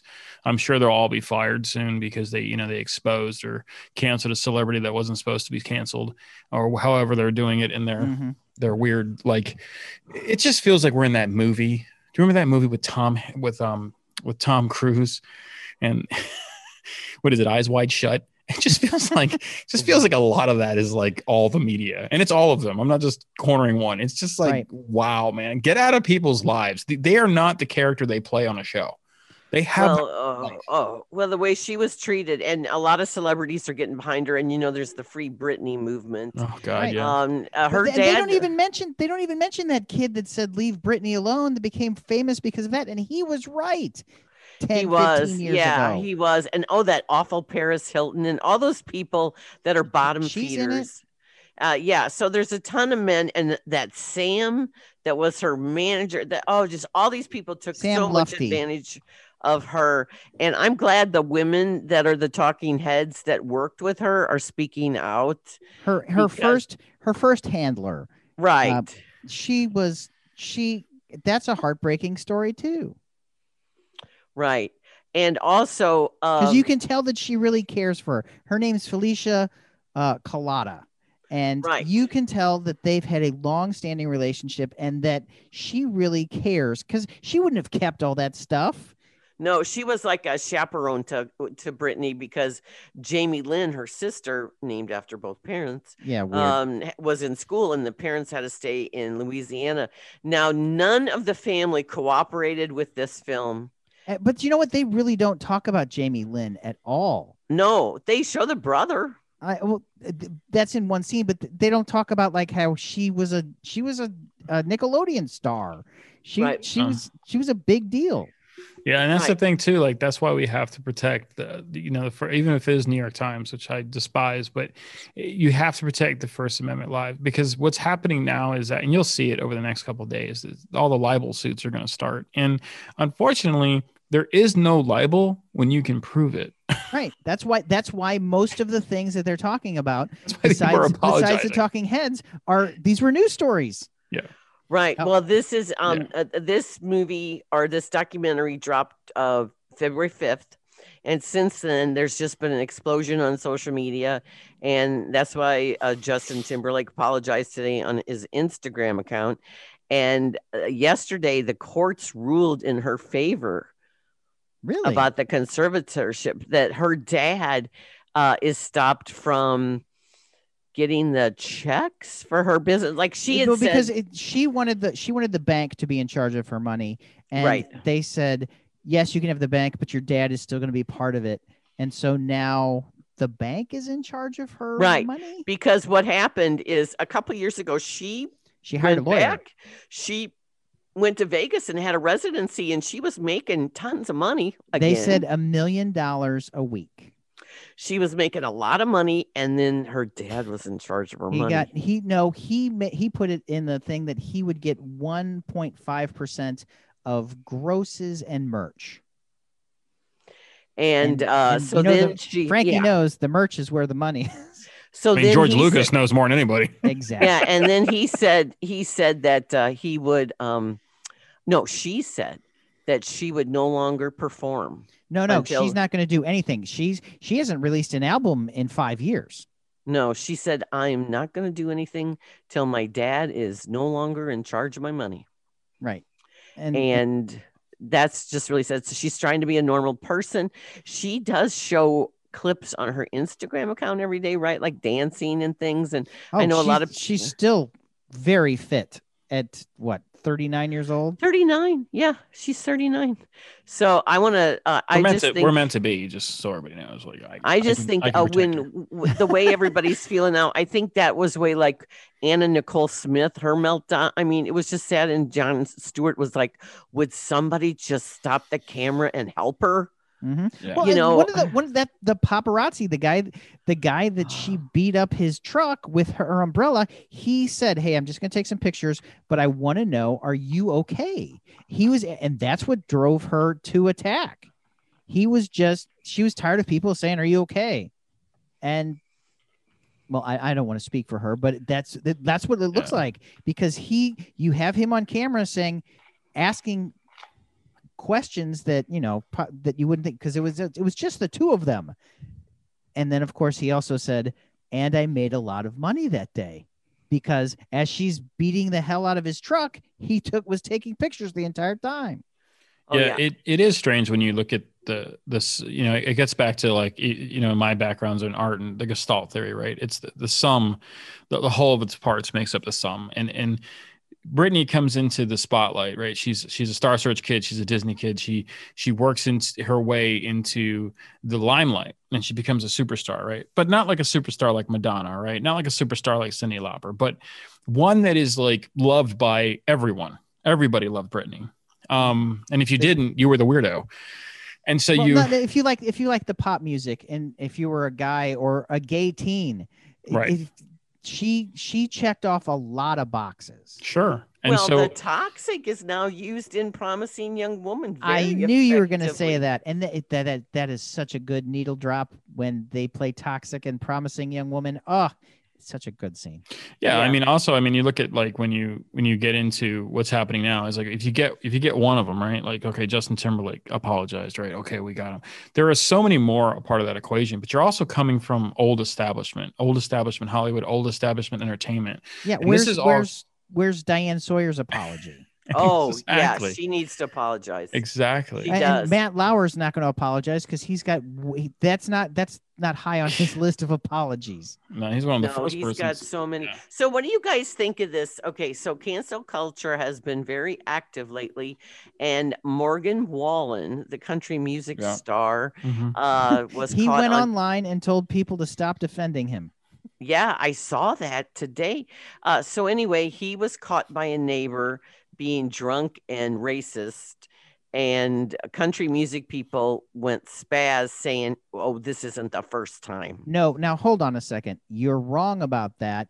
It was the women of country that Okay, went yes, after him. okay, the women of country, the men silent or Yeah. or noticeably silent. And I- Right. and there might be some, but I didn't see any. It was most it was like Maren Morris, and it was the only the only black woman to ever get a country Grammy. Uh, right. And it was that Kelsey. What, what's her Kelsey name? Kelsea Ballerini. yeah. Well, but it was mostly country women that came out. I mean, I mean, of course, they all, if asked, they all said, "Oh, that's horrible. That's that's not what country is." And then the women from country are like, "Uh, yeah, it is." i mean i mean you're god and country right and sometimes that doesn't apply to skin color but so. but and but that was that was the thing. One of the country women said, and I I wish I could credit her, but this is just something I remember because this was two weeks ago. She said, "I've gotten drunk and jumped off a thirty foot pier. I've never gotten drunk and just casually dropped an n bomb." So Yeah. Well, there there's the there's the paradigm right where if it's good for one, it's good for all, right? It's in, and they always have this defense, and I think that's why he really came out. I'm not a fan of him in general. I, I I don't think he's even that good. I, I think he's a he's a he you know he had a couple decent songs, but he he's not a Kenny Chesney. He's not a Jason Aldean. He's a he's a, he got lucky, and it shows his immaturity. Uh, when you say the N word, like I don't like it from anyone. I don't care. No, I'm Like- very uncomfortable with it at any particular time. I hate time. it. I, when Ice Cube comes on Bill Maher and says that they own that word. No, you don't own that word. That word is derogatory at any sense of it, even if it's familiarity. I think that's the biggest crock. And we really have to start standing. You ask any of the professors that I worked with that are African American or Jamaican They or don't Haitian, like it. they hate it because it's uneducated, it's intel, it's unintellectual, it's ignorant, and it's not a way to show or talk to your friend. It's not a way to respect your friend and what it's for. That word was used to um, a race that believed that humans, because they were a different color, were inferior, and and so. Over the last couple years, we've destroyed the word racism. Everything's racist. So racism doesn't hold water anymore when you're called that. And you see this now with the the lasting of an N word. You know, is this guy, is this so that comes down to the point of the cancel culture, right? Is this guy forgivable? Is he forgivable? Can he can he return to his job? He's a In dude. some instances, you, you know, in some instances, yeah, I think he can. And in other instances, I think that you you pay a you pay a price, you pay a heavy toll um, for that type of malarkey and that type of, you know, I don't. I grew up in Miami, and in Miami, Florida, and the word the N word is not even a it's not even a black thing there. no. It's a Spanish thing. Spanish guys say it all the time. Um, you have different multiculturals in Miami saying it. Oh, they just drop it like it's nothing. Da, da, da, da, da. And when I was a child, when I was coming up, I, I used to say it all the time too because it was just part of the culture. And when I moved to St. Louis, Don't say it here. It's a very different atmosphere. Don't say it at all. Just don't say it at all. Just don't say. I, you know, we've been toying with the idea of doing some horror films, and I would just love. I mean, just look at where Jordan Peele is in, in Yep. his life too. You know what he's doing and what he's trying to cultivate. Um, but at the same time, like I, I think that there are there are reasons that whatever you want to call it, cancel or somebody lost their job. When you look at the comment that Roseanne Barr had, Mm-hmm. you know this was a person that had nine seasons on tv where she battled the toughest of the 80s and 90s homosexuality black multicultural couples uh, women's rights she was a person that wrote in her show some of the toughest yes classism the toughest arguments and for her to be canceled and lose everything over all the good she did because she was she was drinking while on a very very powerful drug Mhm. that there is an instance right there where that person should not be canceled. That's a person that has said she was sorry. She knows it was bad. She, this is a person that's given so much of her life to women's rights and gay rights, and just to see her like the Connors, and uh, it's just terrible what they did in that instance. And then you have, of course, the Star Wars debacle, which is just another thing where it's like, you know, if you if you're in a show are you not allowed to have a life? Are you not allowed to have free speaking? Because I'll tell you who's next. I'll tell you who has a target on their back. Is Chris Pratt. Yeah, They're waiting, waiting for him because he's a Christian and he's an open Christian. They're waiting for him. They're waiting to cancel that one, man. But see, here's a, I, I actually I, I think they here's what's going on. Chris Pratt, I think, had it when they did the who's your least favorite Chris, and he got he got that, and so he I think he's pulled back from that a lot. Also, I think Cara Dune from The Mandalorian. Uh, I think that she had been given a chance and was given a talking to because all this stuff happened with her months ago. And Yeah. then she pulled back and all the talk went away. And then she did the whole Holocaust thing again. And they said, All right, we told you. I I would almost guarantee she had a talking to several months ago. And it and I guarantee that somebody at her agency said, You gotta stop with this, or else they're gonna fire you. And Yeah. what happened after Lucasfilm dropped her? Her agency dropped her too. So she, and it's- she was warned and she continued.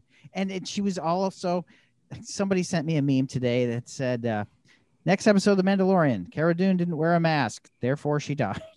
Yeah, I mean, there's a bunch of them out there right now that are funny. On that, you know, not the B is doing some good ones.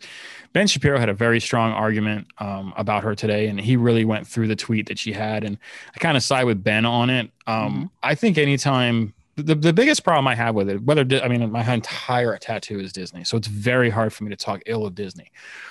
The issue with with Disney, in and of itself, is you have to go back to their mission statement. Their mission statement is make people happy. Now, whether you believe that it was wrong that she lost her job or whether you believe that she should have kept her job, Disney attests to those three words make people happy. And if that's making somebody unhappy, then they have to do it across the board. Because you can pick out James Gunn. Yeah. Yeah. And, and, and, well, uh, and uh, Gina, Disney... Gina oh, Carano uh, might come back to the Mandalorian. We don't know. We don't know because but James, James Gunn, Gunn is an abusive, back. an abusive man that was petitioned from the the entire creators that that they bring him back like somebody right. somebody wanted to express and wanted him to work again and this is what i'm talking about like how can you correct cancel culture i think it's good that gunn came back i know it's a great meme right now but maybe he could learn from the mistake. Why can't we make mistakes anymore? Why can't we say things when we're drunk and be like, man, I'm really sorry. That was a stupid thing to say. And we forgive people. And the reason I think, why I think Gina Carano had, she, multiple. She, well, yeah, this wasn't her, this wasn't her first uh, alt right no. thing. She, she done this oh, for a while. Well, she also Disney had the trans abhorrent. She had the the trans uh, argument as well. Trans athlete are, are so there is definitely like a you don't go against gays in Disney. That's just something you right. just don't do. You don't go against the LGBT. That's a line that you're you not know, gonna ever you know pass. That every Disney prince at the theme parks is a gay man. Did yeah. you not know that? yeah. So it's just like you just don't. There are certain areas in certain waters you don't tread in. I think that you also have a responsibility to um, to children it's the same thing that happened to me. Actually, if you go into the whole reason why I'm on here is the podcast that I'm doing now called Haunted Garage. Well, Haunted Garage. yeah, Haunted, and Haunted actually, Garage Horror Festival. It actually we were going to get to it. yeah, it's a good segue because like let's do we, it. We had some. We had some. Let's just put it this way: very choice words on a podcast called Graveyard Shift, which we've now deprecated and removed all episodes because we um, the partners at, at, Shift, although we we have and we've talked about this a bunch of time, very different thinking, different spiritualities, and we all get along. We all vibe on set. At the same time, we do realize that sometimes our opinions can hurt, um, whether they're subjective or objective. They can hurt the people that we care about, regardless of where they are on a party line. And so we really had to deprecate a lot of the stuff that we were doing, and it's out there. Um, so I want to say it, and my PR people, um, aside from Julie Lally, um, you know, want me to not talk about it. But I do want to talk because I think it's important. I think it's important that we that we say we're sorry when we've said things that could have offended somebody, regardless of where you stand on the issue. If it hurts somebody, and if that was your intent, then it's malicious. And so we yes. didn't want to do that anymore. We didn't want to do that anymore. Sometimes, you know, don't be hurtful, right? don't don't be right in an argument just to hurt someone. I think that that's you've lost it already. When, when you can't learn from from from a debacle, when you cannot learn from a debate, it's not a debate; it's an argument. And so this is part of my own spirituality, part of my own you know metamorphosis that i'm going through. And i hustle a lot so i don't really depend upon anybody for paychecks and i don't depend on companies. I have my own company. But we've had to talk to people in our company. We didn't cancel them. We didn't fire them. But we have talked to them they like, learn. You we hope they learn like hey like Advice we we, consent. we try to explain it. Uh, we were doing a documentary on a trans athlete, and it turns out the trans athlete is just something that we just we agree with trans and we support the trans community. And where the film was going was just not where we wanted to go. We do not want to do a film on a conservative trans person.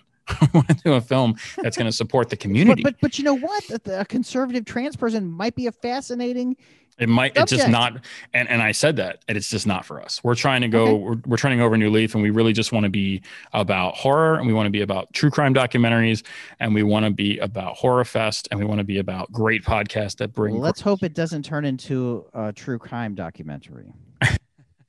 no, I hope not. Tell us about your film festival in St. Charles, and you moved to St. Charles, correct? I did. I moved. I moved from the city. I still have um my studio space in the city. I just we me and my daughter needed a better environment for her. Uh, it was just getting to it was getting really bad where we were, and there was a lot of hostility, and so I just didn't want her around it anymore. She didn't want to come see me anymore. She was scared. There was a lot of gunshots. The, cop had died about three blocks from us um, in Tower Grove, so it was just enough Mm. was enough. I had to drive her home at three o'clock in the morning. So we decided to make the conservative effort just move as west as we could, where we could still be able to reach the city from a half Right. away. And so we chose St. Charles. I love history, and it, it's just full of it. And so, um, yeah, well, so we did we did Benton Park Film Festival, and of course, last year we had to cancel it. And um, we had made a couple posts about you know redoing it and bringing it back this year. Well, the founders and the team was just like, Sliff is hard to compete with, and we don't really want to compete with anybody. We want to support theirs, and I want them to support us.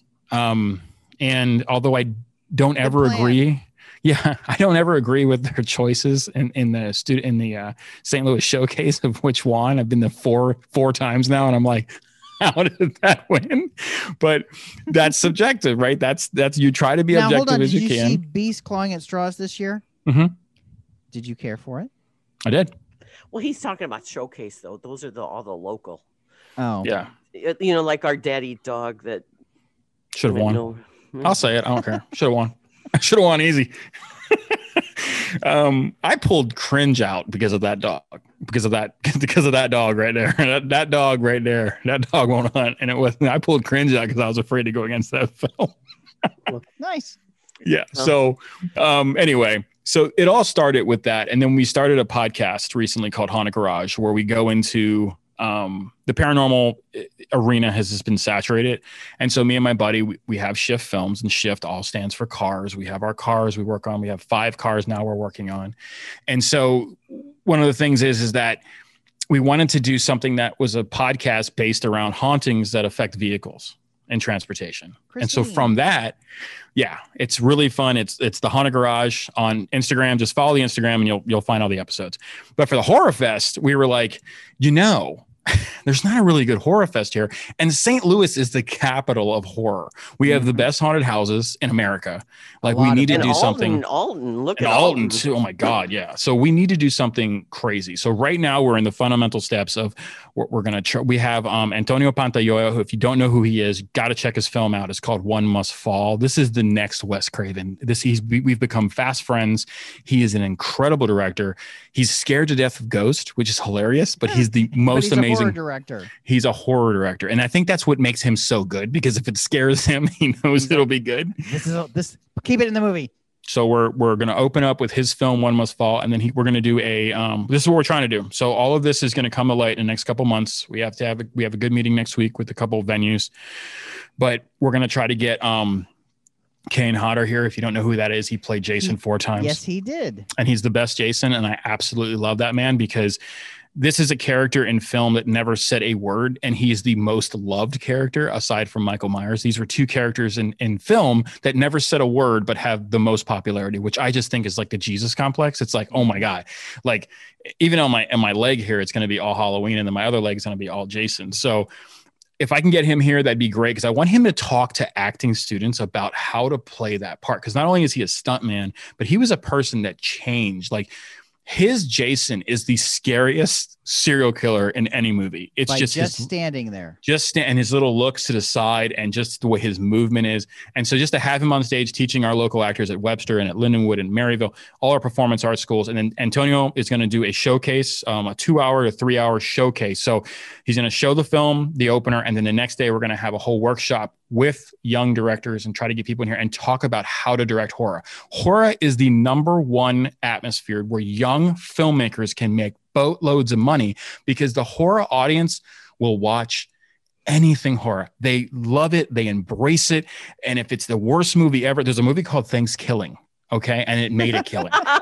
it, it made a killing. So and that's not for everybody but every you know there's only so many documentaries we can do there's only so many narrative films where you can't use the best the greatest thing about horror movies is that you can use unknowns and make them known think about johnny depp think about kevin bacon think about all these people uh, jamie lee curtis think about the people that came from horror and so we really want to embody Jennifer that Aniston. jennifer aniston exactly exactly Leprechaun, Leprechaun. Leprechaun Exactly. 2, thank you. Oh, okay. Yeah, and then Drew Barrymore and Scream, and you had a bunch of other, you know what I'm saying? So y- I think that a horror fest is needed, and it's definitely needed this year. I think it's a way that, because in, a- in in the strangest way, I'll say this, but I think horror films are so cathartic, and to have a horror festival after the year that we've had to really kind of just get this steam off and really talk about some great filmmakers. We only have three categories. We have feature film, we have short film, and we have student film. That's it. Five hmm. total films will be Ta-da. selected. That's it. We're gonna keep it simple. Benson Park Film Festival was was a success. It sold out, but I had to show like 50 films, and I'm not gonna do it this time. We're showing 15 films. We're gonna have the workshop. We're gonna have hopefully we're going to have some amazing people. We already have Antonio. Antonio's coming. He's creating an entire curriculum right now. So we're definitely going to have him come in. And if I can get Wes, if I can get like John Carpenter to come, that'd be awesome. I don't know. I have, I want Rob Zombie to come, I, but that, he's a hundred thousand dollars. So maybe we can start a Kickstarter. Try to bring these guys out. Eli Roth would be amazing. So just have these guys cut and really encourage the. And I'm talking like these young black filmmakers. Look at What Jordan about- what Peele. about, Jordan Peele's uh, going to own horror soon. What about Rob's wife? Yeah, yeah, yeah, yeah. Well, she's She's in, she's involved in a lot of stuff too. She's directed as well. yeah she's she's so talented and beautiful and like incredible and they these people really in, are indoctrinated in the horror film and the horror film is just a thing that like we me and my buddy were just so into it writing the festival that we actually had to rewatch the thing do you guys remember that with kurt russell And Yeah. the, the- Yeah. the- you know the one in the 50s too Yeah. from the outer space the thing from outer space and then we watched the remake which was actually the prequel to the 80s film which is awesome which a lot of people didn't catch because you have to watch kurt russell's Mhm. um but watching these films like we even watched society the other night and um uh just some great films like that we just forget about and so we would love to be the next chris blum or and and have like shutter but and have Mhm. shutter sponsor us but i think that the sky's the limit right now and i think that the more people we can get involved that'd be great so if you follow us at the haunted garage on instagram and just say you want to volunteer say you want to be a part of it say you know somebody we're trying to get as much people to flood that account. It's a small account. It's controlled by actually the person editing the Lemp film. She's doing all our because Haunted Garage is, is a humorous thing. We needed some humor in our Mhm. lives, so it's it's really stories about like James Dean's Little Bastard, and we talk about the Golden Eagle, which is the real Christine. So it, it ties into horror movies, but also the real cars, the real vehicles that had the effect behind it. So it's a really fun 30 minute show on Apple Podcasts right now. It's called Haunted Garage. Um, you can't miss it. We have two episodes up. We have James Dean, we have the Golden Eagle, and then on February 22nd, we're releasing the Black Volga. So we're going to be talking about the horror festival in our interim on the Instagram page and on this show. So we want as many people to be involved in this and, and help us build this amazing horror show. It's not about profiting, it's about bringing people together to really um, bring people together on, on a subject that we can all get along on, that we don't have to have debates, that we can all Mhm. agree that horror is one of the best genres of film. It really brings people together. So, and there's so many got there's so on. many subgenres of horror. oh God, creature feature, slasher, serial killer, Comedy. Haunted houses. haunted Um, houses, possession. Yeah. Do you know? I think. Uh, I think that horror and besides comedy, horror is the thing you got to watch with an audience. And like uh, the Invisible Man was one of the last movies people saw in theaters last year. Yeah, and I'm expecting you two guys to be judges, by the way, because we're gonna have a bunch of films come in. So you guys are gonna be curating. I'm gonna have Foisey. I'm getting, I'm Absolutely. getting Foisey. Oh yeah, Foisey's 'cause already he's- excited. I, I- know yeah. He's already excited about it. I haven't even talked to him yet, but I know he's excited. I'm making him a judge. We have a, um, a really good film critic. Uh, I forget his name right now. He, he writes the oh, what's his name? Julie just gave me his name. I'm gonna ask him to be. I want. I want I'm this to be guessing really it's Tom involved. Stockman. Yes, because the giveaway we have been in talks with Vincent Price's daughter, Mhm. and we're gonna do. Oh, the- she's wonderful. I interviewed her one time. She's, yeah, she's, she's wonderful. an incredible writer. Uh, loved her father. They had an incredible daddy daughter relationship. Um, so I'd love to have her speak too on the opening, and I, I'll get back in touch with her. Um, COVID happened and everything kind of fell, but now we're just kind of resurrecting anything, no pun intended. But um, we're gonna definitely have. We want it to be Halloween weekend. It might be the weekend before, so we're gonna release the Lemp film with the Horror Fest because we believe it falls right in line oh, and yeah. that way all these people that have been waiting will have a chance to meet some people and they'll get some freebies and stuff like that, some merchandise and stuff just for just for being awesome fans of, of shift films and, and sticking with us and not asking for literally we've we've given back we've given four refunds. And um, of those four refunds, I said, you guys are still coming. You're going to be on my. I only had about 10 seats left, but I gave the people that needed the refund because they lost their job or whatever. I said, you're on my list. You're still coming. Your tickets are still valid. But aside from that, man, the St. Louis community here is just so strong, especially with the turnout with Cringe and how successful mm-hmm. that was. Cringe ended up getting like 32 laurels, 12 major awards. It's just it's it's just an incredible community, and I really want to highlight that a lot. We get so much bad press about the murders and the suicide and all this stuff. I just want to say that like there's so many talented people, and and Shift wants to promote those people that are out there. Maybe they're in the the woodwork right there, but man, if you're thinking about doing horror, you want to be a part of a horror festival now's the time. Hit us up, the Haunted Garage on Instagram. Okay. Uh, well, or- Dave Glover used to have a horror festival because uh, Max got me to judge it. Max and I were judges, yeah. and this was a couple years ago. And then, well, then Max didn't work on the Dave Glover show anymore. But well, yeah. right. But they every once in a while they do paranormal stuff. They do paranormal yeah. Wednesdays. Yes. I love Dave Glover. I think it I think used to be Paranormal Tuesdays. Tuesdays. now it's yeah. on Paranormal Wednesdays. Uh, I just want to draw your attention to my uh, first cousin's daughter. So I guess she's my what second cousin, third cousin. Um, she has Someone a podcast. You know. she has a podcast. Uh, she lives in Boston. She has Wonderful. a podcast called Two Girls and a Ghost. I follow them. That's crazy. You related to them? Yeah. I love that podcast. Oh, good, good, good, good, good. I'm glad. It's yeah, that's my uh, world, that's my it? New England relatives. Yeah, it's one yeah. of the reasons why like they do such a great job on that podcast is like, you know what, man, we're just going to stick to transportation and hauntings. You know, we're doing Lincoln's Train soon. Lincoln's Trains Ghost and the, the Ghost Bust of London and the Headless Riders for motorcycle guys. It's it's going to be fun. It's going to be crazy. Yeah. And then next year we're turning it into a web series. Um, so we're actually going to do our own TV series um, awesome. on YouTube. Awesome. Yeah, we're going to go out to these locations and film, and it could be about 22, 27 minutes early. And you're going to get to see the cars and drive the cars, and hopefully we'll be able to wrench on them and get them working again. That'd be really fun. Um, but um, you know how I am. I'm high pie, you know. But well, you know what? It's worked before, so. Well, thank, thank you, you, for so being much. on. And I, uh, I, I'm just going to throw my uh, two cents in for. I bet Joe Bob Briggs would come. yeah, I mean, like I said, MonsterVision. I used to watch my son and I used to watch MonsterVision every Saturday night, and it was just so much fun. And yeah. then it's just, just you know, TNT got rid of it, and it was like, mm. but also, have you seen the Netflix movie His House? Yeah, I love that, and that went nowhere. Nowhere, but you know what? It's just like it's a, with anything. I mean, I don't want to keep you guys I'm long winded as it is, but yeah, I mean, some of these films go nowhere, you know, and it's unfortunate because they're really good. they fall through the cracks. So yeah. we can talk about horror movies a lot. But thank you so much for coming on, and we will definitely have you on again uh, closer to the dates of release of all your projects. Yeah, next time I come up, I'll have some passes for you guys to meet um, or be at one of the workshops. I'll have at Absolutely. least five giveaways, so you guys can give it away, and they can be in a you know, be in a director class with Ant- Antonio. That'd be awesome. Shiftfilms.net. You can find out a lot about Frankie and his team, and uh, follow the Haunted Garage on Instagram, and you can find out about the film festival. Yep. Lynn, where can we find you, young lady? I am in the Webster Kirkwood Times, online and in print. I am on KTRS radio every Thursday night. Miller Furniture presents Lynn Venhaus Goes to the Movies, 1030. And I have my own website, poplifestl.com. It's a work in progress, but we're getting there. And uh, I'm here. Now we're at 101, Carl. Yay. well, and congratulations on you finally getting a professional microphone. Now we just need to teach you to speak into it. yes. So here, I move ne- around. I move around a no, lot. No, the next I... step will be getting you at least one earpiece so you can hear yeah. it. My name is Carl Middleman. You can find me on Instagram and Twitter at underscore Carl the Intern, where you usually see me uh, blowing the horn at your St. Louis Blues hockey games. So let's hope that the Blues, one, start winning, and two, play another team besides the Arizona Coyotes. so true.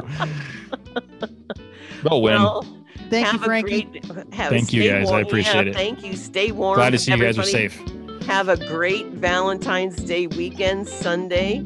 And um, what else? Wear your Bye. masks, shop local. Let's go. Bye-bye. Bye.